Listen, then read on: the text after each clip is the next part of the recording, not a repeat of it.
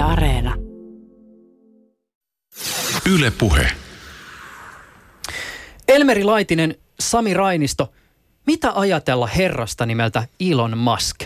Elmeri. Mun nähdäkseni Elon Musk on tänä päivänä ehkä sellainen nero, mistä aiemmissa historiavaiheissa usein on puhuttu, jota on helpompi tunnistaa jälkikäteen. Samaan aikaan kuitenkin tämä jäbä on myös tosi hankala ihminen ja yltiöpäinen optimisti, joten sitä on todella vaikea muodostaa yksiselitteistä kantaa. Öö, mäkin näkisin sen sille, että Elon Musk on tavallaan ruumiillistuma siitä, että ihminen voi olla samaan aikaan sekä nero että hullu. Että hän omalla tavallaan on nerokkaasti pystynyt ajamaan näitä bisneksiä eteenpäin, etenkin autoteollisuutta viime vuosina pitkälle, mutta samaan aikaan sitten tämä hänen käytöksensä liikkuu sillä rajoilla, että joskus häneltä uhkaa mopo karata käsistä viime vuosina entistä useammin. Henkilöityykö muskiin jotain tässä ajassa ilmeistä tai olennaista? Tämmöisiäkin argumentteja on välillä kuultu. Mikä teidän ajatuksenne on? Monella tapaa kyllä. Nyt me on nähty se, että viimeisen, no internetin myötä maailman nopeutunut nopeutumistaan ja Musk jollain tavalla ruumillista ehkä sitä kiihtyvää jatkuvaa kehitystä, jossa tavoitellaan yhä korkeampia tavoitteita riippumatta riskeistä. Samanlaisia piirteitä. Voi, on helppo nähdä yhtäläisyyksiä vaikka Donald Trumpin ja Elon Muskin kanssa, että nämä on molemmat tämmöisiä Twitter-ajan niin kuin lapsia, mm. että he molemmat ovat saavuttaneet paljon – huomiota ja medianäkyvyyttä sillä, että he ovat käyttäneet menestyksekkäästi näitä uusia viestintäkanavia niin kuin hyväkseen ja sillä tavalla saaneet ihan eri tavalla näkyvyyttä kuin mitä ehkä aikaisemmin oltaisiin voitu kuulla. Ja voi olla, että nykyisin on muuten vaan kysyntää ja tarvetta tämmöiselle niin kuin suurelle teknologialan visionäärille, että mä itse myös näen tiettyjä yhtäläisyyksiä Steve Jobsin, tämän Applen edesmenneen perustajan ja Elon Muskin välillä, että Jobs jätti jälkeen semmoisen tyhjiön ja Elon Musk on nyt viime vuosina noussut aika hyvin täyttämään sitä, sitä tarvetta ihmisillä, mitä, mitä monilla on, että on tämmöinen suuri messiaaninen hahmo, joka pystyy niin kuin näyttämään meille suunnan tulevaisuuteen. Jonkun korvaan tietysti tämä vertaus esimerkiksi Donald Trumpin voi kuulostaa aika kaukaiselta, mutta sitten taas toisaalta, jos ajatellaan esimerkiksi Elon Muskin suhdetta tiedotusvälineisiin, niin kyllä siellä välillä jotain Trump-maisia piirteitäkin löytyy. Tästäkin voidaan tänään keskustella hieman tarkemmin. Tässä jaksossa siis keskustelemme visionääriksi, neroksi ja mielipuoliksikin tituleeratusta yrittäjästä, keksijästä, sijoittajasta, toimitusjohtajasta Elon Muskista. Toisin kuin, toisin kuin tätä lähetystä joitakin viikkoja ennen julkaistussa Joe Roganin keskusteluohjelmassa, tässä lähetyksessä ei polteta pilveä eikä päähenkilökään ole paikan päällä. Tämän sijaan kuulemme useamman eri näkökulman ja puheenvuoron Elon Muskin julkisen hahmoon sekä Muskin ehkä tunnetuimpiin yhtiöihin, autoyhtiö Teslaan sekä avaruusaluksia ja raketteja valmistavaan SpaceXään. Teslasta kuulemme muun muassa yhtiön uskovan yksityissijoittajan suulla ja SpaceXen uusimpia avaruustekniikan näkökulmasta kommentoi avaruusteknologiaan perehtynyt toimittaja Mikko Suominen, joka kirjoittaa muun muassa Tähdet ja avaruuslehteen. Täällä studiossa kanssani ovat Maskia fanittava yrittäjä Elmeri Laitinen sekä Maskista ja tämän yhtiöstä kirjoittanut Tekniikan maailmanlehden toimituspäällikkö Sami Rainista. Koska Musk on liikkeessään nopea, todettakoon jo tässä vaiheessa, että varmasti jotain uutta mullistavaa ja tämänkin keskustelun uuteen valoon asettavaa on varmasti ehtinyt tapahtua, mikäli kuuntelet tätä lähetystä hieman ensilähetyksen jälkeen. Tänään on 24. syyskuuta 2018. Ylepuheessa Juuso Pekkinen. Tämä on muuten myös yksi niitä lähetyksiä, joita tehdessä on semmoinen pieni neuroosi päällä, että varmasti just sillä sekunnilla, kun me ollaan aloitettu tämä keskustelu, on tullut joku mieletön uusi Musk-uutinen, johon pitäisi jollakin tavalla reagoida. Katsotaan, jos me saadaan jotain notifikaatioita lähetyksen aikana, niin koetaan tarttua. Lentävää liekinheitintä odotellessa. Joo, nimenomaan. Tota, avataan liekinheitintä kohta. Voisitteko te hieman kertoa siitä, mitä Musk teille edustaa ja mitä kautta te olette päätyneet hänen tekemisiään seuraamaan? No, mä olin itse tuossa ennen, mä oon kaksi vuotta sitten tullut tekniikan maailma, sitä ennen olin talouselmälehdessä toimittajana. Ja siellä autoteollisuutta seuratessa tietysti Musk oli jo silloin nouseva nimi. Ja nyt viimeisen kahden vuoden aikanahan tämä julkisuus Maskin ympärillä on noussut ihan uudelle tasolle, että, että siinä, siinä aikana on erityisen paljon joutunut tai päässyt seuraamaan hänen tekemisiään. Ihan selvästi nähdään, kun näitä uutisia tehdään ja niitä vaikka lukijamääriä katellaan, niin tämä Tesla koostaan huolimatta herättää ihan niin kuin lukijoiden keskuudessa aivan poikkeuksellisia mielenkiinto, mielenkiintotasoja, että lukijamäärät ja tämä keskustelun määrä, mitä Teslan ympärillä liikkuu, on ihan omassa luokassaan verrattuna siihen, mitä, mitä monien muiden automerkkien ympärillä on. Jep. Mm. Mulle Tes Musk on itsessään henkilönä ollut nyt viimeiset vuodet pitkään semmoinen jonkinasteinen roolimalli hyvässä ja pahassa, koska siihen kulminoituu paljon sitä, mitä mä, mihin mä itse identifioidun nört, teknologisesti innostunut nörtti, yrittäjä ja semmoinen ideologinen visionääri myös, joka oikeasti näkee akuuttina sen, että maailma on pulassa ja meidän tarvitsisi tehdä jotain. Nämä kaikki on sellaisia teemoja, mitkä mua henkilöisesti puhutellut pitkään ja tämän myötä, kun mä tähän tyyppiin jo joskus 2012-2013 tutustuin, niin sen jälkeen yhä kasvavalla intensiteetillä mä oon seurannut Herra Maskin tekemisiä kaikissa medioissa. Muistatko muuten, mikä oli semmoinen ensimmäinen sytyke, jonka tiimoilta oikein tämä siis intohimo miehen tekemisiä kohtaan todella syttyi?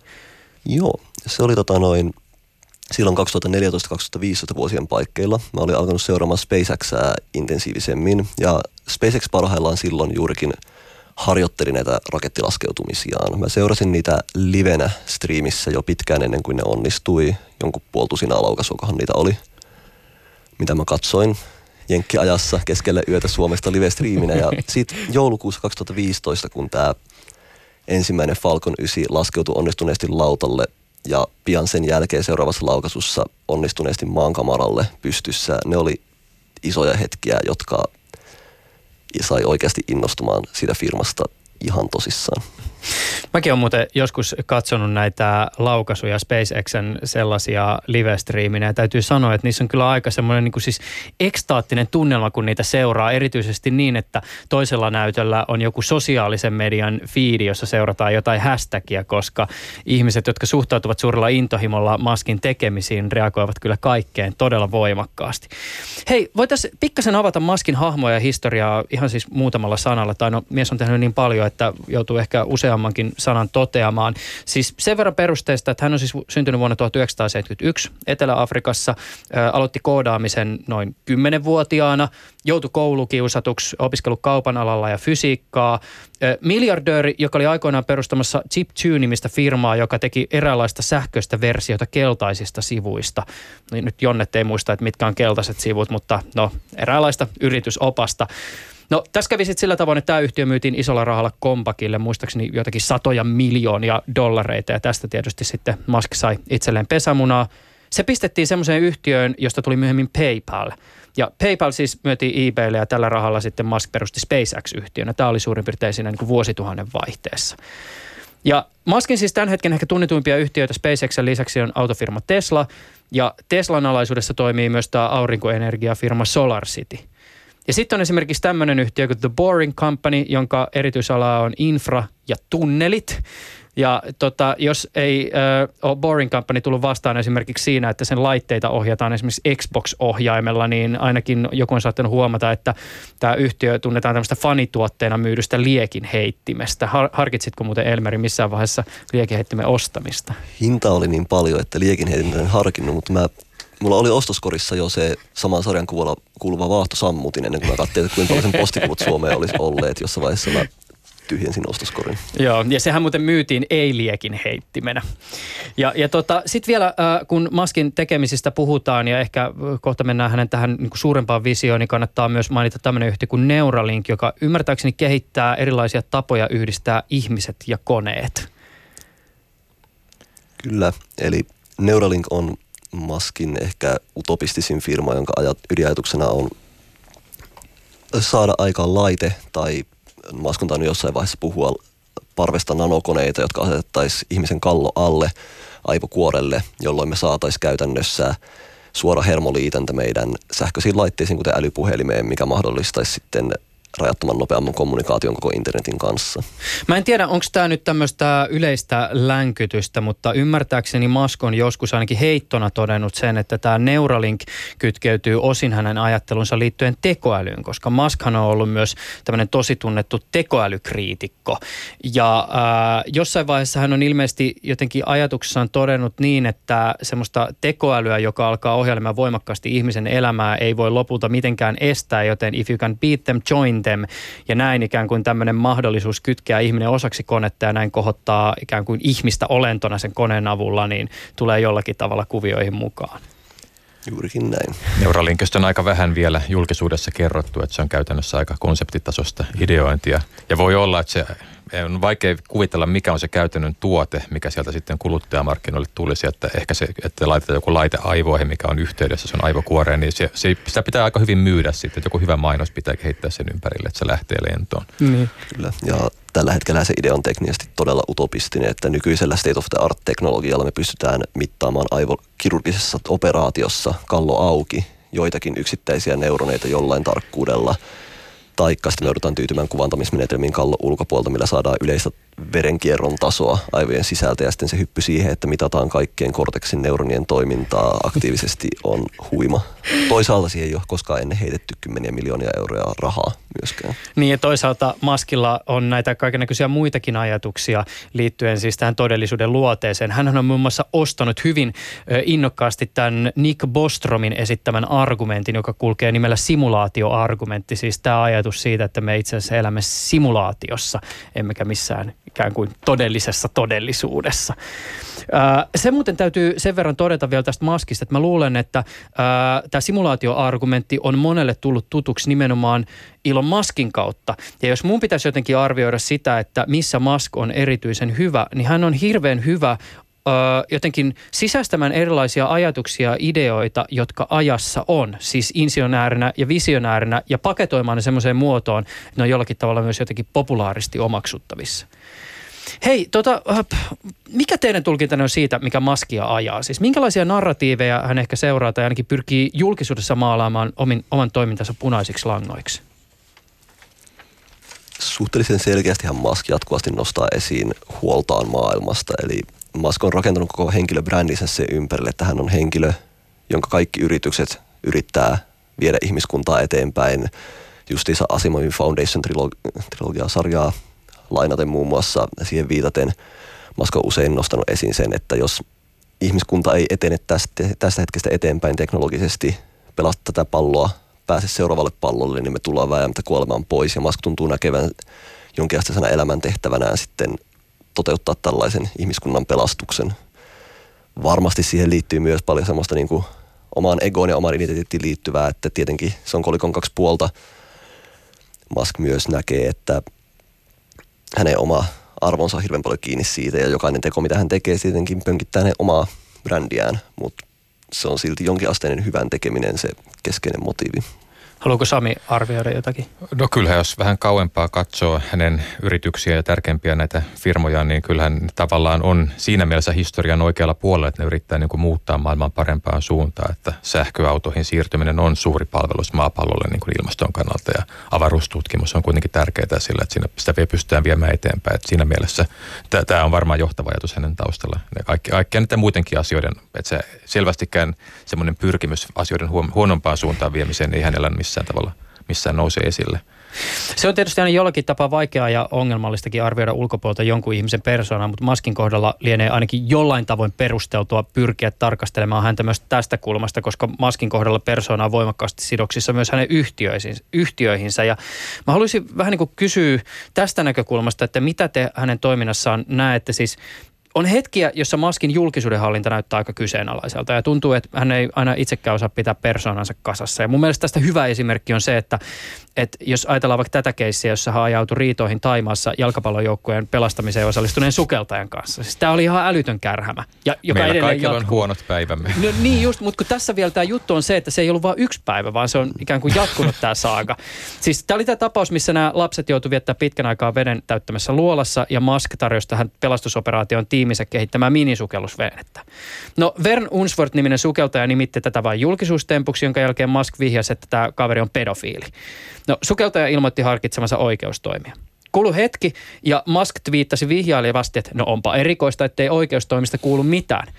Ja tämän jälkeen sitten sukeltaan leiristä kuuluu, että no, me kyllä tästä nyt tehdään jatkuvasti valmistelutyötä tämän oikeusjutun eteen. Mutta tämä pistää miettimään, siis minkälainen on ihminen, jolla on näin paljon valtaa ja julkisuutta ja ei näytä kuitenkaan osaava antaa jonkin asian olla, vaan että pitää koettaa päästä sanomaan ikään kuin se viimeinen sana.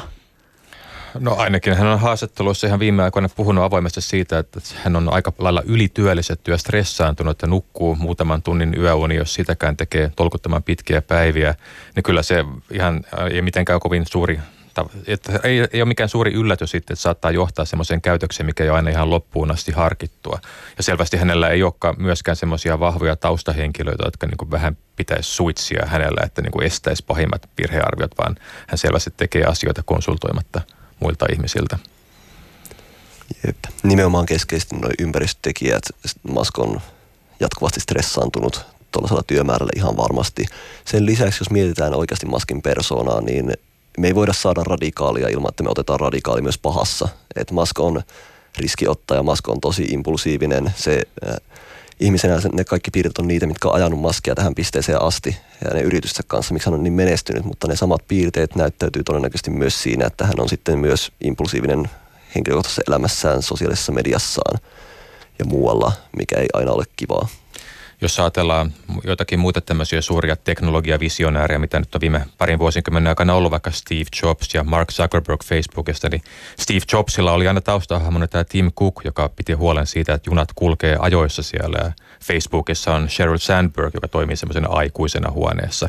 Mutta aika selvästi, kun katsoo tätä Teslan toimintaa, niin siellä ei ole samanlaista vahvaa aikuista huoneessa, joka pitäisi sitä hommaa hallinnassa. Itse asiassa päinvastainen tilanne on siellä, että monia johtajia on viime kuukausina aikana vaan lähtenyt sieltä yhtiöstä. Että se tilanne siinä mielessä ei ole kovin rohkaiseva. Mm.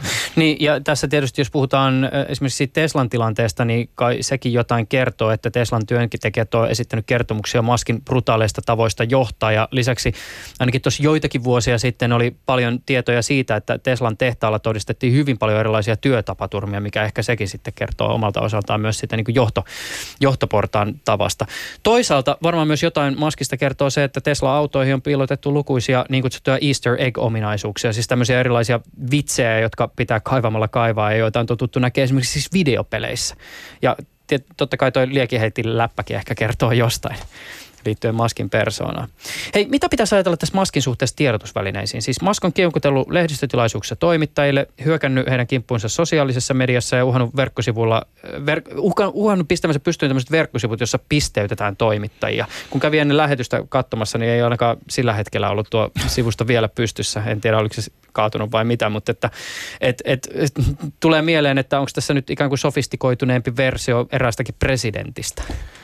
No ainakin hänellä on vahva näkemys selvästi siitä, että hän on oikeassa näissä asioissa. Ja on tietyissä, tietyissä tapauksissa selvästi on myös perusteltua sillä, että hän arvostelee, arvostelee mediaa. Voi olla, että vaikka media on kärkkäästi uutisoinut näitä Tesla Model 3 kolariuutisia. Ne nousee näyttävästi julkisuuteen, vaikka niin kuin Muskon itse asian kuuluvasti huomauttanut, että suuri kuva on se, että näillä autopilot-autoilla, autonomisesti ohjatelvilla autoilla on paljon pienempi kolaririski kuin mitä ihmisen ohjaamilla autoilla. Et siinä mielessä voi olla, että hän ihan ymmärrettävästi voi kokea sen epäreilun, että näitä asioita paisutellaan niin paljon. Ja sitten samaan aikaan, kun paljon enemmän tapahtuu kolareita ihmisohjaamilla autoilla, niin sitä ei nosta samalla lailla julkisuuteen. Kyllä se on vaikka ymmärtää sitten hyvin. Mutta sitten jos oma, omin keinoin tai omilla tweeteilleen astuu niin, kuin, niin sanotusti siihen itseensä, vaikka kertoo rahoitussuunnitelmista, jota ei ole olemassa, tai haukkuu ihmisiä pedofiiliksi tai vihjailee näin, mm. niin se on sitten ihan itse aiheutettua. Että siinä kyllä sopisi katsoa peiliinkin varmaan siinä tapauksessa. Sami, miltä tämä Teslan tilanne nyt sun silmiin tällä hetkellä näyttää? Tässä nyt eletään tietyllä tavalla, niin kuin on tavallaan eletty pitkään tämmöisiä ratkaisevia hetkiä, että Tesla on niin kuin taloudellisesti yhtiönä ollut tappiolla ja tappiot on vain syventynyt.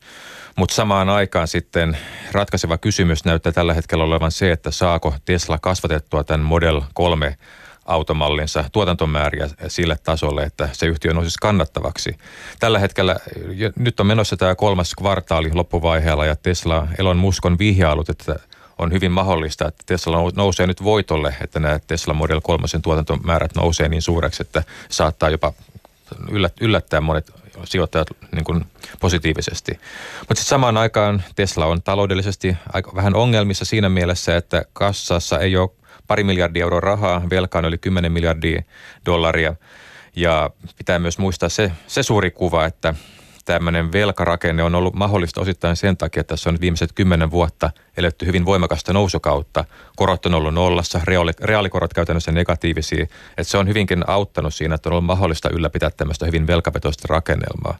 Mutta jos tässä taantuma jossain vaiheessa tulee, ja se väistämättä myös tulee, niin siinä vaiheessa on suurimmassa riskissä on tämmöiset yhtiöt, jotka on hyvin vahvasti velkavetoisesti rahoitettuja. Että siinä vaiheessa, kun alkaa niin kuin velka, velkahanat mennä kireille, niin Tesla saattaa olla ensimmäisenä ongelmissa, jos tätä itse bisnestä ei saada parempaan kuntoon. Päästetään tässä vaiheessa ääneen eräs Teslaan sijoittava suomalainen. Kuulemme, miksi hän näkee yhtiöllä valoisan tulevaisuuden ja minkälaisin odotuksin Teslan osaketta on hankittu. Ja mainitteko jo tässä vaiheessa, että haastattelussa mainitaan myös lyhenne FIRE, siis tulee englanninkielisistä sanoista Financial Independence and Early Retirement, eli siis tarkoittaa suomeksi taloudellisen riippumattomuuden Ää, siis taloudellisen riippumattomuuden ansiosta saavutettua aikaista eläköitymistä. Firettämiseen on voinut törmätä viime aikoina useammassakin talouteen ja sijoittamiseen liittyvässä keskustelussa ja lehtijutussa. Yle puhe. Minkälaisia kommentteja on viime viikkoina saattanut saada, jos on kertonut olevansa Tesla-sijoittaja? No mä käyn tätä sijoituskeskustelua tuolla Twitterissä, niin, niin siellä se tietenkin meno on vähän villiä välillä, että ja siellä on paljon, mun mielestä paljon henkilöitä, joilla on hyvin negatiivinen käsitys yhtiöstä. Olen Ilari Lehti, espoolainen perheellinen yksityissijoittaja, kun on viime aikoina ollut tällainen termi pinnalla kuin FIRE, niin edustan sitä koulukuntaa siinä mielessä, että tämä on mun pääasiallinen tulonlähde tämä sijoittaminen. Milloin ja miten sä aloit seurata Teslaa? Sähköautot on kiinnostanut mua varmaan tuosta vuosituhannen vaihteesta lähtien viimeistään ja, ja mä tulin aikanaan siihen tulokseen, että, että sähköautot on se juttu. Silloin mä ajattelin, että kehitys menisi niin, että tulisi nämä plug-in hybridit ensin ja niiden, niiden kautta mentäisiin sitten täyssähköautoihin. Ja Tesla on mulle tuttu jo ajalta ennen kuin se listautui koska Yhdysvalloissa oli tällainen yhtiö kuin AC Propulsion, joka teki sellaisen prototyyppiauton, niin se kiinnosti mua jo tuossa vuosituhannen alussa ja sitten Tesla lisensoi näiltä sen autotekniikan päästäkseen nopeammin sitten alkuun. Kävi aika ilmeiseksi, että, että Tesla on merkittävä näistä uusista yhtiöistä, mitä alalle nyt alkoi muodostua, niin se aika nopeasti näytti siltä, että Tesla on siitä, siitä niin kuin kiinnostavimpien joukossa. Jos, joskaan en IPOssa enkä pitkään sen jälkeen vielä lähtenyt Tesla-sijoittajaksi. Se näytti siltä, että yhtiö on suhteellisen kallis. Vasta myöhemmin olen ruvennut sitten Tesla-sijoittajaksi. Niin missä vaiheessa sä sitten teit sen päätöksen, että sä hyppäsit sijoittajana hommaan mukaan? Siitä ei ole hirveän monta vuotta ja sen jälkeenkään en ole koko ajan ollut Tesla-sijoittaja, vaan välillä olen myynyt position pois ja sitten taas ostanut takaisin. Että nykyinen positio on lähtöisin ainoastaan tuosta noin vuoden takaa. Saanko mä kysyä sulta, että oot sä Teslan suhteen tällä hetkellä plussalla vai miinuksella? Kyllä mä plussalla. Ne mun ostot ja myynnit, mitä mä oon tässä nyt sen vajan vuoden aikana tehnyt, niin ne on kohtuullisesti osunut ja se mun tämänhetkinen positio on plussalla ja ne myynnit, mitä mä oon tehnyt, niin nekin on ollut enimmäkseen plussalla. Kuinka paljon sä sijoittajana uskallat allokoida Teslaan? Mä hajautan paljon. Mun Tesla-positio on tällä hetkellä 2 prosenttia mun salkusta suunnilleen. Sen verran mainitteko, että tähän mennessä Teslan osakkeen arvo on ollut parhaimmillaan ymmärtääkseni vähän vajassa 390 dollarissa. Kun me tehdään tätä nauhoitusta, niin liikutaan siinä 300 dollarin hujakoilla vähän vajaa. Osakkeen arvo on toisinaan, niin kuin mainitsit, heitellyt aika rajustikin. Voisitko vähän kuvata sitä mielentilaa ja mielen maisemaa, joka pitää sijoittajana omata, että uskaltaa lähteä Teslan matkaan mukaan?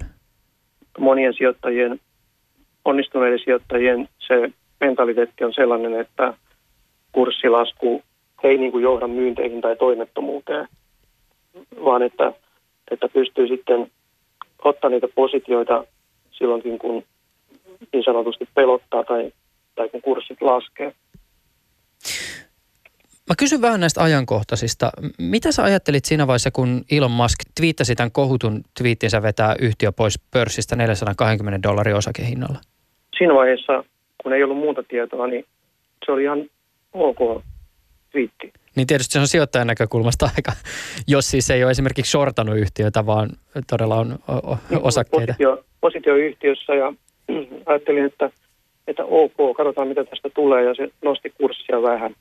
Mutta sitten alkoi tulee muuta tietoa, jo- joka niin kuin asetti sen vähän uuteen valoon, että, että se ei ollutkaan välttämättä varma se rahoitus ja muuta tällaista, niin nyt jälkikäteen katsottuna sehän ei mikään, mikään hyvä asia yhtiölle ollut, että, että tällainen twiitti laitettiin ja että siitä seurasi näitä oikeusjuttuja.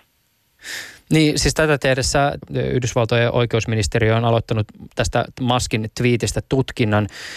Lisäksi osakekurssit reagoivat laskusuuntaisesti toimitusjohtajan hiljattain antama, antamaan haastatteluun, josta valitettavasti laajempaan julkisuuteen ohi kaiken älyllisesti kiinnostavan sisällön lisäksi levisi se, että Musk poltti haastattelussa pilveä. Minkälaisia ajatuksia sinussa herättää Maskin rooli yhtiön toimitusjohtajana. Siis joidenkin asiantuntijakommenttien mukaan yhdenkään järkevän sijoittajan ei tulisi toivoa Maskin jatkavan pitkään yhtiön toimitusjohtajana.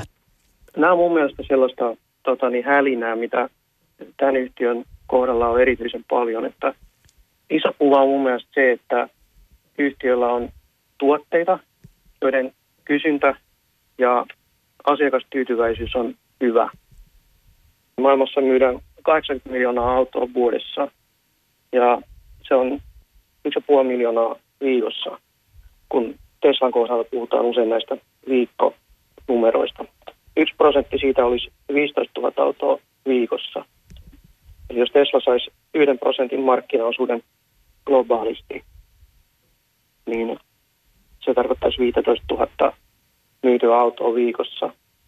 Ja mun mielestä se on sellainen luku, minkä mukaan Tesla on tällä hetkellä hinnoiteltu 1-2 prosenttia, jos ne saa markkinaosuudeksi muutaman vuoden kuluessa. Silloin ne on suunnilleen tämän arvoisia, mitä pörssikurssi on nyt. Mutta toisaalta se kysymys on se, että, että kuinka realistista tämä on, koska siis toki sähköautomarkkinoille lupaillaan suurta kasvupotentiaalia, mutta tähän on tarttuneet myös perinteisetkin autovalmistajat. Siis kun tätä haastattelua tehdään, niin Audi on juuri julkaissut oman e-tron sähköautonsa. Tesla on pitkään tietysti ollut monille ihmisille synonyymi sähköautolle, mutta kysymys on se, että kuinka pitkään yhtiö onnistuu säilyttämään mielikuvan etumatkalta sähköautobisnekseen starttaavana yhtiönä ja kykenee saavuttamaan näinkin ison osan automarkkinoista kuin sä esimerkiksi ajattelet?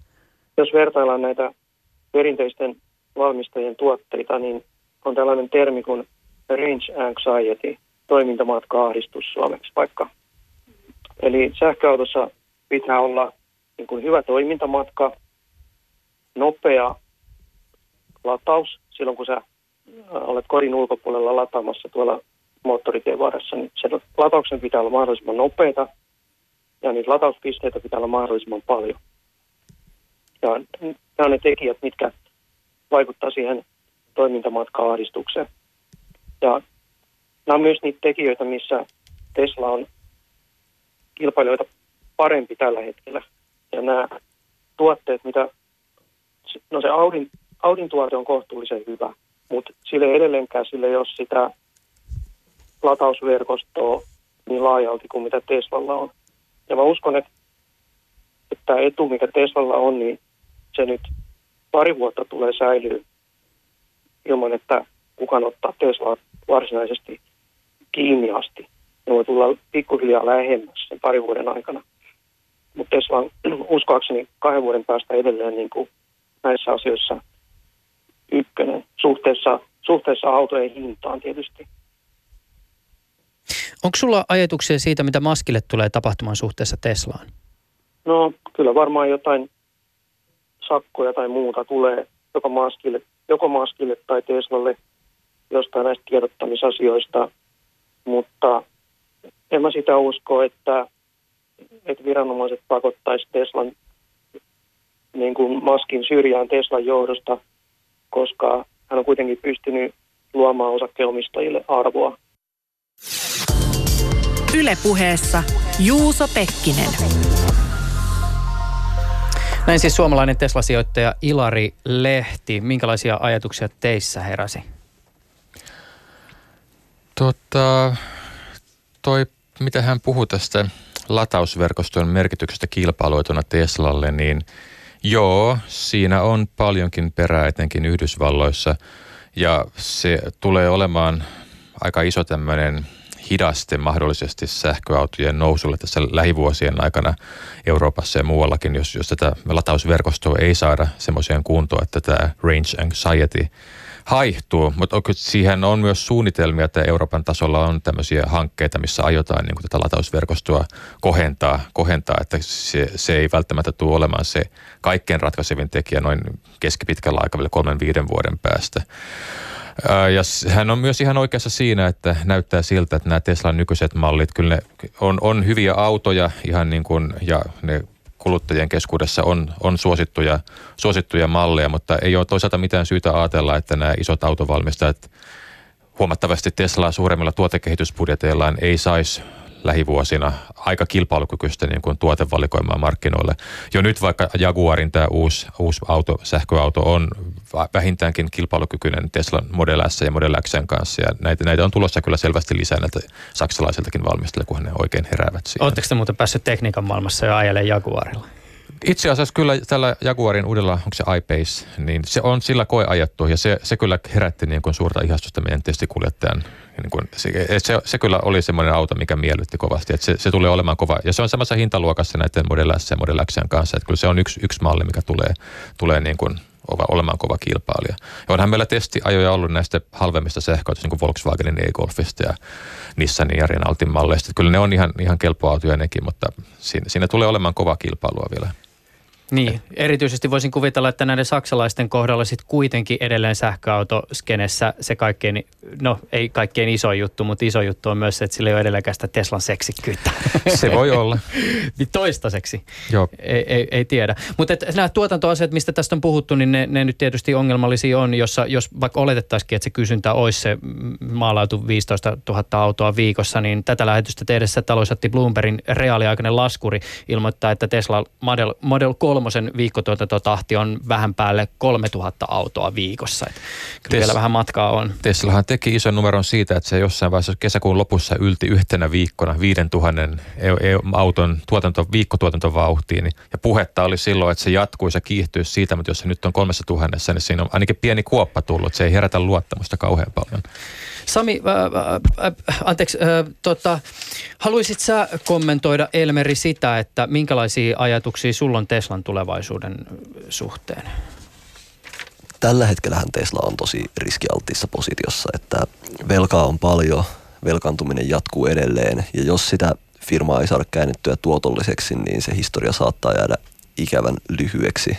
Sinänsä mä näen, että jos tästä nykyisestä tosi haastavasta tilanteesta päästään eteenpäin, niin Teslan tulevaisuus voi olla valoisa, koska no ehkä tuota Jaguaria lukuun ottamatta, niin kuitenkin katsotaan noita kilpailijoita, niin paitsi että Teslalla on juurikin teknisiä ja infrallisia etumatkoja, niin Teslalla on tosi uniikki brändi. Tesla on käytössä, käytännössä nykyauto ja iPhone, siinä missä muut autofirmat muistuttaa lähinnä Nokiaa. Ja jos Volkkarilta tuleekin uusi sähkögolfi tai mitä hän niitä nyt onkaan tulossa, niin se ei herätä sellaisia intohimoja kuin Model 3. Ja jos puhutaan sama hintaluokan autoista, niin on mun nähdäkseni on ainakin nähtävissä, että kilpailijoilla on huolimatta isosta posi- paremmasta markkina-asemasta tiukka kamppailu käytävänä siinä, että ne pystyy saamaan uudet sähköautot yhtä houkutteleviksi kuin Tesla. Mm. Tähän iPhone-analogiaan vaan sen verran, että olen myös itse pohtinut sitä, että missä vaiheessa käy niin, tai muotoilen näin, missä vaiheessa iPhoneista tulee tulevaisuuden Nokia – Siis, että tulee jokin, joka on vielä enemmän kiinnostava tuote ja näin ehkä Imperiumi lähtee kaatumaan. No joo. Mutta jos sitä kännykkäanalogiaa jatkaa, niin kyllähän Applen iPhone ensimmäisenä vuosina hallitsi tätä älypuhelinmarkkinaa ylivoimaisesti, mutta mm. ja nythän, nythän tilanne on se, että ei se ei hallitse, mutta sillä on mm. vahva asema mm. siellä, että Samsungit ja muut on mennyt tavallaan volyymimielessä sen ohitse, mutta se ei ole tarkoittanut sitä, että se olisi täysin romahtanut, mm. että Apple on aika vahvassa asemassa ja siellä omassa segmentissä pärjää oikein hyvin. Että jos tämä sama analogia pätee automaailmalla, niin Teslallakin on ihan tulevaisuus edessä, vaikka se ei kaikkein hallitsevin yhtiö sitten ehkä olisikaan näiden isompien puristuksissa. Miten tämä Game of Thrones muuten liittyen tähän siis Maskin toimitusjohtajan rooliin? Oletteko te miettinyt sitä? Vaikea kuvitella mitään luontevaa korvaajaa. Tämä nyt on tämmöistä, annetaan perävalutakuun näille meidän spekulaatioille Voi olla, että hän on jo tässä mutta... lähetyksen aikana joutunut lähtemään, mutta ei, ei ole mitään selvää ykköskandidaattiakaan hänelle tiedossa, että se voisi olla aika kuitenkin, jos, jos mitään muuta, niin Elon Musk toimii mahtavana tämmöisenä mainosvälineenä, että kyllähän julkisuutta Tesla saa niin kuin isolla kauhalla hänen ansiostaan. Vaikea kuvitella, että joku muu pystyy samalla tavalla sitä ohjaamaan Teslan suuntaan. Mm. No toinen yhtiö, joka Maskiin liitetään ja joka julkisuudessa on isosti esillä on SpaceX, eli siis tämä avaruusraketteja ja avaruusaluksia valmistava firma. Me vähän jo puhuttiinkin tästä, että, tota, että minkälaista visiota Musk tämän yhtiönsä kautta toteuttaa. Ja Elmeri, sä kerroit, että sä oot seurannut näitä tota, testejä esimerkiksi suurella mielenkiinnolla. Kun me teemme tätä lähetystä, niin ei kulunut pitkä aikaa siitä, kun SpaceX ilmoitti, että japanilainen miljardööri Jusaku Maesava on valittu ensimmäisenä turistina lentämään yhtiön BFR-raketilla kuun ympäri.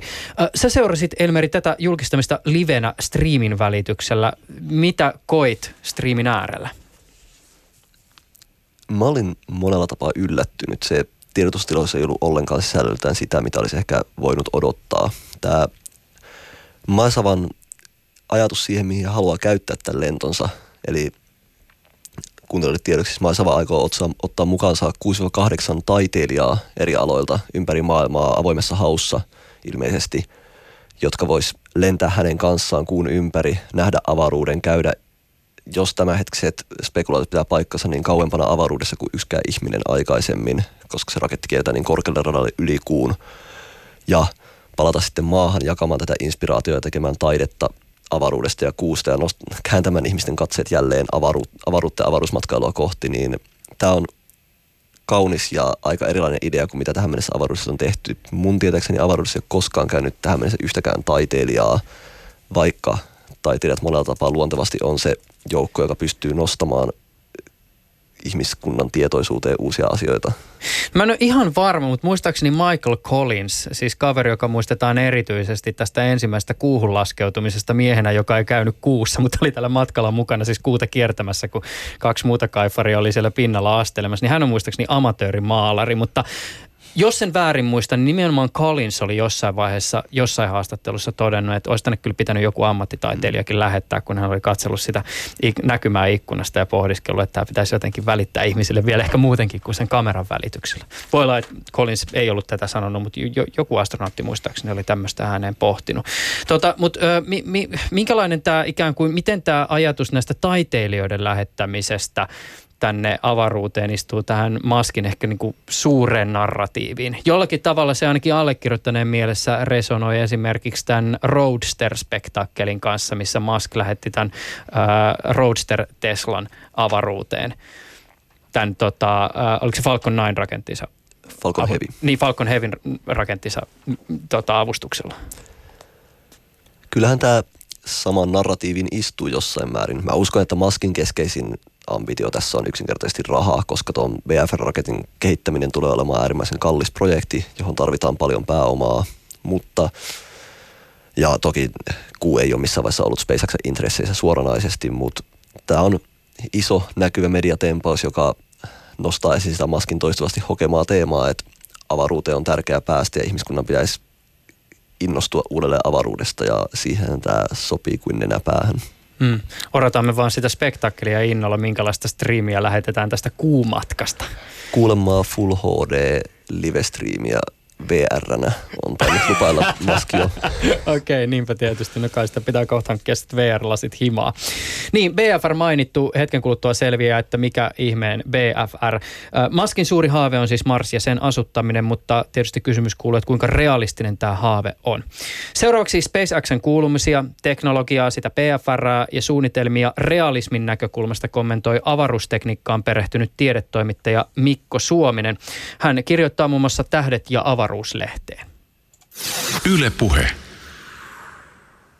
Hei Mikko, ihan alkuun, minkälaisia ajatuksia sussa herättää herra nimeltä Elon Musk?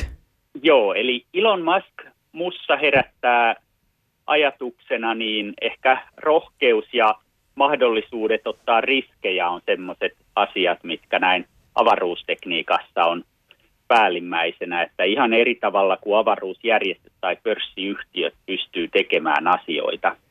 Toisekseen hän on miljardööri, joka haluaa viedä ihmiskuntaa teknisesti eteenpäin. Et siinä missä monet miljardöörit, jotka haluaa auttaa ihmiskuntaa, kuten Bill Gates, niin keskittyy siihen, että miten ihmiskunnan nykyisiä ongelmia ratkotaan täällä maanpinnalla, mutta Musk haluaa sitten taas vuorostaan eri tavalla auttaa ihmiskuntaa, eli viedä sitä eteenpäin tonne avaruuteen. Musk sen lisäksi on myös tämmöinen oman tiensä kulkija, että se vaatii hyvin paljon myös työntekijöiltään ja tietynlainen tyranni ja sooloileekin, mutta kuitenkin on aika hyvin johtanut näitä omia yhtiöitään. Kun me teemme tätä ohjelmaa, niin on kulunut jo jonkin aikaa siitä, kun SpaceX ilmoitti valineensa ensimmäisen turistin lentämään yhtiön avaruusaluksella kuun ympäri.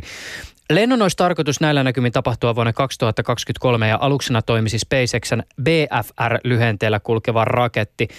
Pitäisikö tähän alkuun hieman avata sitä, mistä tuo kirjainyhdistelmä tulee? Tosiaan sitä näkee, näkee julkisuudessa, että BFR sanottaisiin, että se on Big Falcon Rocket, mutta siinä ihan Maskin omaa huumoria on, että se keskimmäinen F-sana on kirjaimellisesti F-sana, että suomeksi voisi olla tämmöinen niin, tota, vapaa suomennus, että hito iso raketti. Ja kyllähän se näin teknisesti on ehkä kaikkien tulevaisuuden rakettien äiti, jos se saadaan toteutettua semmoisena kuin hän siitä haaveilee. Se on noin puolitoista kertaa Saturn Vitos-raketin kokonen massaltaan, joka oli tämä kuulentojen raketti. Et se on suunnilleen saman pituinen, mutta vähän paksumpi raketti, 118 metriä pitkä ja 9 metriä sitten halkasijaltaan. Ja sehän, mikä tässä on kaikista mullistavinta, olisi, että se olisi ensimmäinen täysin uudelleen käytettävä raketti. Eli se pystyttäisiin vaan laskeutumaan sillä ja sitten huoltamaan ja tankkaamaan se ja lentämään uudestaan. Jos tästä BFR-raketista haluaa jotain tämmöistä visuaalista mielikuvaa, niin ymmärtääkseni sitä on verrattu Tintti kuussa sarjakuvan kuurakettiin. Ja äh, mä jossain huomasin, että Musk itse olisi myös sanonut tämän sarjakuvan olleen jonkinlaisena inspiraation lähteenä tälle raketille. Nyt tämä uusin versio, siinä on isommat siivekkeet kuin mitä aikaisemmissa ja siinä on myös kaksi tällaista kääntyvää siivekettä siellä alapäässä ja yläpäässä on sitten pienet siivekkeet, joita ei edellisessä ollut. Ja nyt uusimmassa versiossa nämä siivekkeet on myös samalla se laskeutumisjalat, eli siitä tulee tämmöinen tinttimäinen raketti, eli kolmen, kolmesta eri kulmasta on sitten laskeutumisjalat kautta siivekkeet ja niillä se sitten tulee, tulee alas, kun se laskeutuu. Ja Musk tosiaan sanoi tässä nyt viime julkistuksessaan, että siitä nyt tuli, tuli vähän tämmöinen tinttimäinen raketti, että hän on sitä ihaillut tämmöisenä esikuvana tietyllä tapaa. Ja havainnekuvissa tätä rakettia on voitu nähdä jo Marsin pinnalla, mutta mennään siihen hetken kuluttua. Se, sen verran tästä toteutuksesta, että ymmärtääkseni tämä raketti olisi tarkoitus valmistaa käyttäen huomattavan paljon hiilikuiturakenteita. Puhutaan mistä tahansa kantoraketista, niin meillä on kaksi luonnon ominaisuutta tai luonnon vakiota, jotka on keskeisiä tähän. Ja ne on, että kuinka paljon on kemiallinen sidosenergia näissä ajoaineissa, eli polttoaineissa ja hapettimissa, eli paljonko energiaa per kiloon, ja toinen on sitten gravitaatiovakio, joka kertoo, että miten syvän gravitaatiokuopan pohjalla me täällä maapallon pinnalla ollaan. Ja näistä seuraa se, että on hyvin vaikeaa päästä avaruuteen ja ollaan, no ei nyt ihan sillä rajoilla, mutta kuitenkin ollaan aika hankalassa paikassa täällä maapallon pinnalla ja mikä tahansa kantoraketti, niin siitä yleensä prosentti tai kaksi siitä sen laukaisumastosta voidaan viedä avaruuteen asti. Ja tässä tämä hiilikuitukomposiitti on hyvin tärkeässä osassa, koska jos ajatellaan, että tyypillisesti siitä laukaisumassasta on yksi tai kaksi prosenttia hyötykuormaa, sitten on noin 90 prosenttia näitä ajoaineita ja sitten semmoinen ehkä 8 prosenttia niitä rakenteita, niin jos ne rakenteet voidaan tehdä vaikka niiden osuus laskea kahdeksasta seitsemään prosenttiin, niin silloin jo puolitoista kertaistuu kahdesta kolmeen prosenttiin se hyötykuorma. Ja kun käytetään komposiitteja, niin saadaan tehtyä entistä keveämmät rakenteet, mutta kyllä niissä on, on omat ongelmansa sitten. Eli esimerkiksi tämmöinen ongelma on se, että kun täytyy käyttää tämmöisiä hyvin siis nesteytettyjä ajoaineita, jotka on hyvin kylmiä, niin komposiitit ei välttämättä kestä sitä kylmää yhtä hyvin ja samoin niistä voi tulla sitten rasitusongelmia, jos tapahtuu jotain yllättävää ja miten sitten tämä laadunvarmistus tehdään, niin se on paljon monimutkaisempaa kuin metallirakenteista, joita on tähän asti perinteisesti käytetty. Minkälaisena operaationa tätä kuun kiertämistä voidaan pitää? Mikä siinä esimerkiksi tässä maskin operaatiossa on merkittävää? Mä sanoisin, että tämä kuun kiertäminen, niin se on lähinnä medianäkyvyyttä tälle BFRlle sitten, kun se saadaan tehtyä. Ja onhan tämä tosi hieno tämä Jusaku Maitsavan suunnitelma, että hän ottaa sinne just taiteilijoita mukaansa tämmöiselle lennolle ja että se olisi se No toinen merkittävyys on tietysti, että päästään ensimmäistä kertaa sitten vuoden 1972 tältä matalalta maata kiertävältä radalta kauemmas, että kyllähän se on kestänyt jo meillä ihan liian kauan, että ollaan jääty tänne maapallon lähelle. Niin BFRllä on vielä tietysti sitä kuutakin suurempia suunnitelmia siinä Maskin isossa narratiivissa avaruuteen liittyen. Eikö tämä on nimenomaan se alus, jolla Mask suunnittelee tätä Marsin asuttamista? Joo, eli BFR on alusta asti kehitelty ja koko Maskin tämä avaruusinto on, on lähtenyt siitä, että hän haluaisi viedä ihmiskuntaa avaruuteen. Ja BFR on jo sen verran iso raketti, että ihan samalla tavalla kuin laivojenkaan koko, niin se ei ole koko ajan kasvanut, että ollaan löydetty tuommoinen suunnilleen sopiva valtamerilaivan koko, ehkä 400 metriä korkeintaan pituutta useimmilla, niin tämä BFR on ehkä raketeista sen kokoinen, mikä on aika, aika optimi, että rakenteet vielä kestää varsinkaan tämmöisen laskeutumisen niin niitä sitten voisi olla, että niitä lähtisi aina vaikka alusta vaan muutama jokaisesta laukaisuikkunasta Marsiin ja myöhemmin sitten kymmeniä tai jopa satoja, niin se on sopivan kokoinen raketti siihen, että sinne mahtuu sata ihmistä tälle Mars-matkalle ja niiden tavarat. Miten sä jäsennät Mikko Suominen näissä Maskin puheissa ja esimerkiksi tässä suunnitelmissa Marsin asuttamisessa realismin ja skifin välistä suhdetta? Tähän mennessä, mitä Mask on luvannut, niin niitä asioita on kyllä suunnilleen toteutettu. Aina on pieniä teknisiä muutoksia tullut ja se, mikä on varsinkin ollut, on nämä aikataulut, että ne on venyneet siitä, mitä on Maskin optimistiset suunnitelmat olleet mutta mä kyllä pitäisin ihan realistisena sitä, että pystytään Marsiin lähettämään ihmisiä ja ehkä jopa 2020-luvulla, mutta en tällä hetkellä usko siihen, että sinne ihan 2024 vielä lähtisi ensimmäiset ihmiset niin kuin Musk haaveilee.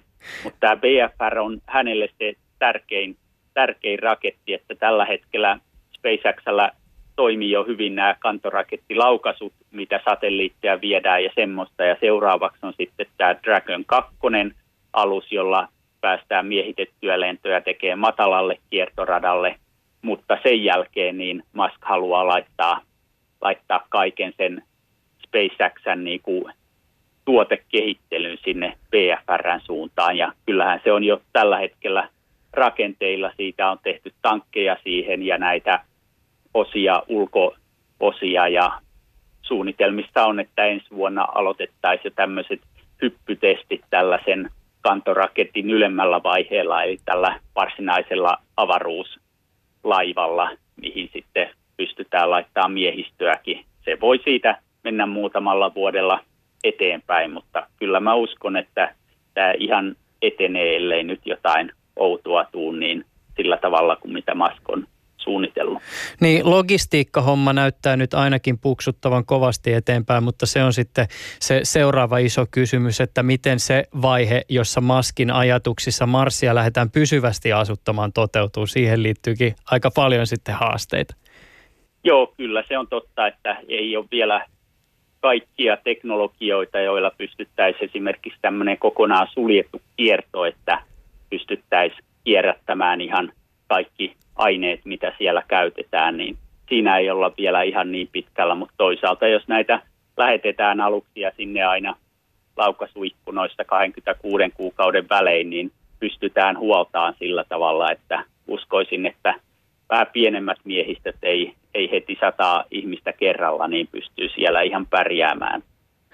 Onko tässä vaiheessa mitään mahdollisuuksia arvioida sitä, minkälainen rooli SpaceXn teknologioilla ja tuotekehitystyöllä ja Elon Muskilla tulee mahdollisesti olemaan ihmiskunnan avaruuden vallotuksessa avaruusmatkojen historia isossa kuvassa? Siis tietysti mitä tahansa saattaa tapahtua, mutta että jos me mietitään tämmöisiä mahdollisia maailmoja ja sitä, miten historiaa ehkä kirjoitetaan, niin kuinka iso rooli Maskilla voi ehkä ihmiskunnan tulevaisuuden näkökulmasta olla?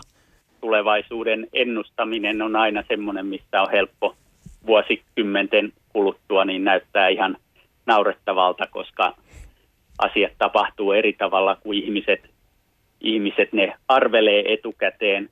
Mutta mä henkilökohtaisesti uskon kyllä, että Musk tulee olemaan niin kuin iso tekijä meidän, meidän aikakauden suurin ihminen, mitä tulee avaruustekniikkaan, että sama, hän nousee siihen samalle tasolle kuin mitä on joku Goddard ja von Braun ja Koroljov, että ihminen, joka on saanut paljon asioita aikaan, mutta toki, toki on mahdotonta sanoa. Voi olla, että isot ongelmat tulee siinä vaiheessa, kun tulee ensimmäinen iso vastoinkäyminen, jos tapahtuu onnettomuus, jossa kuolee, kuolee ihmisiä, niin se millä tavalla media ja varsinkaan poliitikot niihin reagoi, niin se voi olla, voi ihan niin tota, kaataa kokonaisen ohjelman, jos häntä kielletään sitten testaamasta raketteja tai laukaisemasta niin, niitä ollenkaan näistä laukaisukeskuksista. Voi tietysti olla, että hän haluaa tehdä ne laukaisut mereltä lautoilta,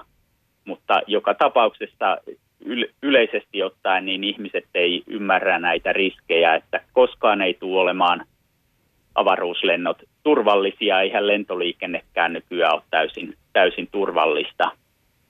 Mutta siinä voi tulla tämmöisiä odottamattomia asioita, jos ei saada lupaa tähän lennätykseen ja kehittelyn jatkamiseen.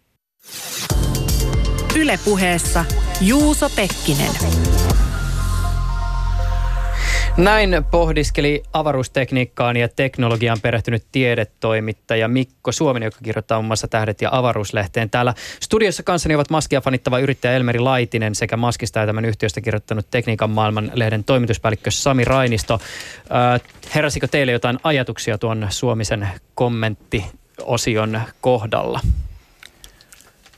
Tuosta ihan lopusta Maskin roolista maailman muut muut, avaruusmaailman muuttamisessa, niin Muskhan on käytännössä tehnyt jo historiaa. Siis kävi miten kävi BFRlle, niin SpaceX hallitsee kaupallista avaruuslaukaisuutta tällä hetkellä yli 60 prosenttia, mikä on melko hyvin ottaen huomioon, että ensimmäinen raketti 2012. Eli tämä SpaceXn tuoma mullistus siinä, että avaruusraketit on uudelleen käytettäviä ja merkittävästi halvempia kuin koskaan aikaisemmin jo ilman sitä uudelleenkäyttöä on ihan aidosti murtanut koko sen markkinan. Yksikään kilpailija ei kykene kilpailemaan enää SpaceXen kanssa ja SpaceX on muuttanut koko pelin siinä, miten avaruuden voidaan päästä jo nyt. Ja eikö tämä Elon Musk ole väläytellyt myös semmoista ajatusta että rakettien kanssa, niitä voisi käyttää myös maan sisällä niin kuin matkustamiseen mantereelta toiselle, että pääsisi niin kuin mihin tahansa planeetan sisällä yhdessä tunnissa. Tämä näyttää vielä vähän niin kuin, että siinä pari välivaihetta pitää vielä toteuttaa ennen kuin se muuttuu todellisuudeksi, mutta jos se, sen saadaan toteutettua, niin kyllähän sekin olisi yksi asia, mistä Musk tultaisi varmaan muistamaan tulevaisuudessa. Niin, se on tietysti kiinnostavaa, miten Musk on pohtinut myös tätä maan päällä matkustamista tai, tai sanotaan ilmakehän sisällä matkustamista tai maapallon läheisyydessä matkustamista. Hyperloop on tietysti yksi tämmöinen konsepti, joka myös on henkilöityy Elon Muskiin ja, ja tota, No joo, se, se, se linkittyy ehkä myös tähän Boring Companyinkin toimintaan. Mutta tota, se, sen mä vielä pohdiskelin tätä niin tuossa Mikon loppupohdiskelua liittyen siihen, että miten esimerkiksi tämmöinen siis iso onnettomuus saattaisi vaikuttaa SpaceXen historiaan ja siihen no, narratiiviin, mistä tässäkin on puhuttu. Siis se, että jos ajatellaan nyt, että sinne avaruuteen lähetettäisiin vaikka se kuusi kahdeksan, yhdeksän taiteilijaa. Ja tämmöisessä hetkessä kaikki seuraa VR-lasit päällä sitä HD-live-striimiä. Ja, ja vielä se, että, että tämä toiminta nimenomaan henkilöityy yhteen ihmiseen ja sitten tapahtuisi jotain tosi katastrofaalista, surullista ja järkyttävää, niin se voisi olla kyllä aikamoinen paikka. Ja tässä tietysti Maskin kohdalla, kun tämä hänen saakansa linkittyy niin voimakkaasti tähän hänen julkisuuskuvansa, niin kysymys on se, että et, et voiko julkisuus siinä, missä se hänet nostaa, hänet myös kaataa?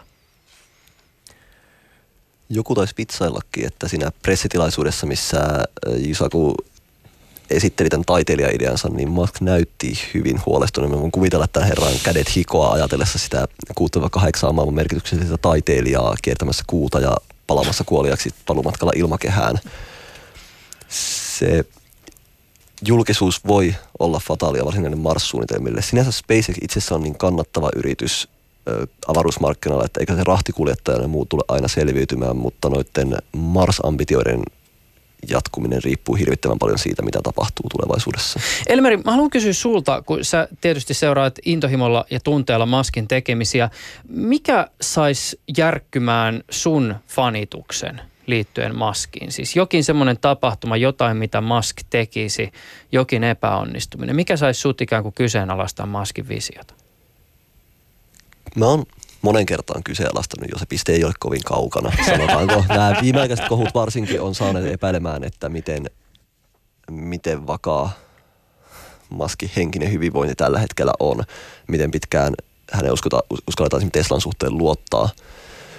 Sinänsä hän Musk on vääjäämättä merkittävä henkilö ja mä en usko, että mä koskaan lakkaan kunnioittamassa hänen saavutuksia, mutta jos toi persona henkilökohtainen puoli, se miten hän käyttäytyy ja muuta on niin epämiellyttävä jossain vaiheessa, jos tällaisia kohoja jatkuu, niin mun täytyy todeta, että en pysty häntä ihmisenä kunnioittamaan huolimatta teoista. Että. Niin, lomaa kannattaa välillä pitää ja itsestään pitää huolta, niin voisi samalla vähän huolehtia muistakin. Ää, miten tota, onko teillä ajatuksia siitä, että mihin Musk menee seuraavaksi? Hänellä varmaan on kyllä kädet täynnä aika lailla näiden nykyisten, nykyisten hankkeiden kanssa, että ei, en, en osaa niin kuin äkkiseltään sanoa, että mitä se, se Neuralink on tosiaan aika kiintoisa asia seurata sillä, että sillä alueella kyllä tapahtuu noin niin kuin tieteen kannalta muutakin tällä hetkellä, että sieltä voi nousta uusia asioita. Mutta jo nytkin hänen ansioluettelonsa on sen verran pitkään niin monta menestyksellistä yritystä hän on perustanut, että ainakin itse, itse omassa ansioluettelossa aika monien muidenkin ansioluettelossa samanlaista listaa on, että, että niin kuin, kyllä se täytyy hattua sille jo nostaa. Elmeri. Siellä on melko monta firmaa paletilla ja tuskin Musk tulee tekemään mitään mullistavaa uutta, mitä me ei tiedetä kokonaan vielä, mutta keskeisiä juttuja, mitkä tulee tapahtumaan, on Boring Companyn kasvu, mikäli uskalletaan ennustaa tulevaisuutta ja onnistumista. Mahdollisesti Hyperloop ja Neuralink, jotka molemmat on aika uhkarohkeita projekteja, sekä tietysti tämä Teslojen rekkamaailman vallotus, koska merkittävä niin, osa autoliikenteestä vielä. ei ole henkilöautoja, vaan rekkoja. Ja Tesla on tuomassa paitsi Model 3, niin myös itse ajavan sähkörekan markkinoille ensimmäisenä, ensimmäisenä yrityksenä maailmassa. Mm, niin aivan tästä autonomiapuolesta me ei muuten puhuttukaan tässä keskustelussa yhtään, mutta se on tietysti kun Maskista tekee ohjelmaa, niin vaikka ja mistä voisi lähteä puhumaan. Hei, Elmeri Laitinen ja Sami Rainisto, kiitokset älyttömästi teille tästä keskustelusta. Tämä on ollut todella kiehtovaa. Kiitos. Kiitos. Ylepuheessa Juuso Pekkinen. Ja jos kuuntelit radion välityksellä, niin Yle Areenasta löytyy tämä keskustelu myös. Kirjoita hakuun Juuso Pekkinen.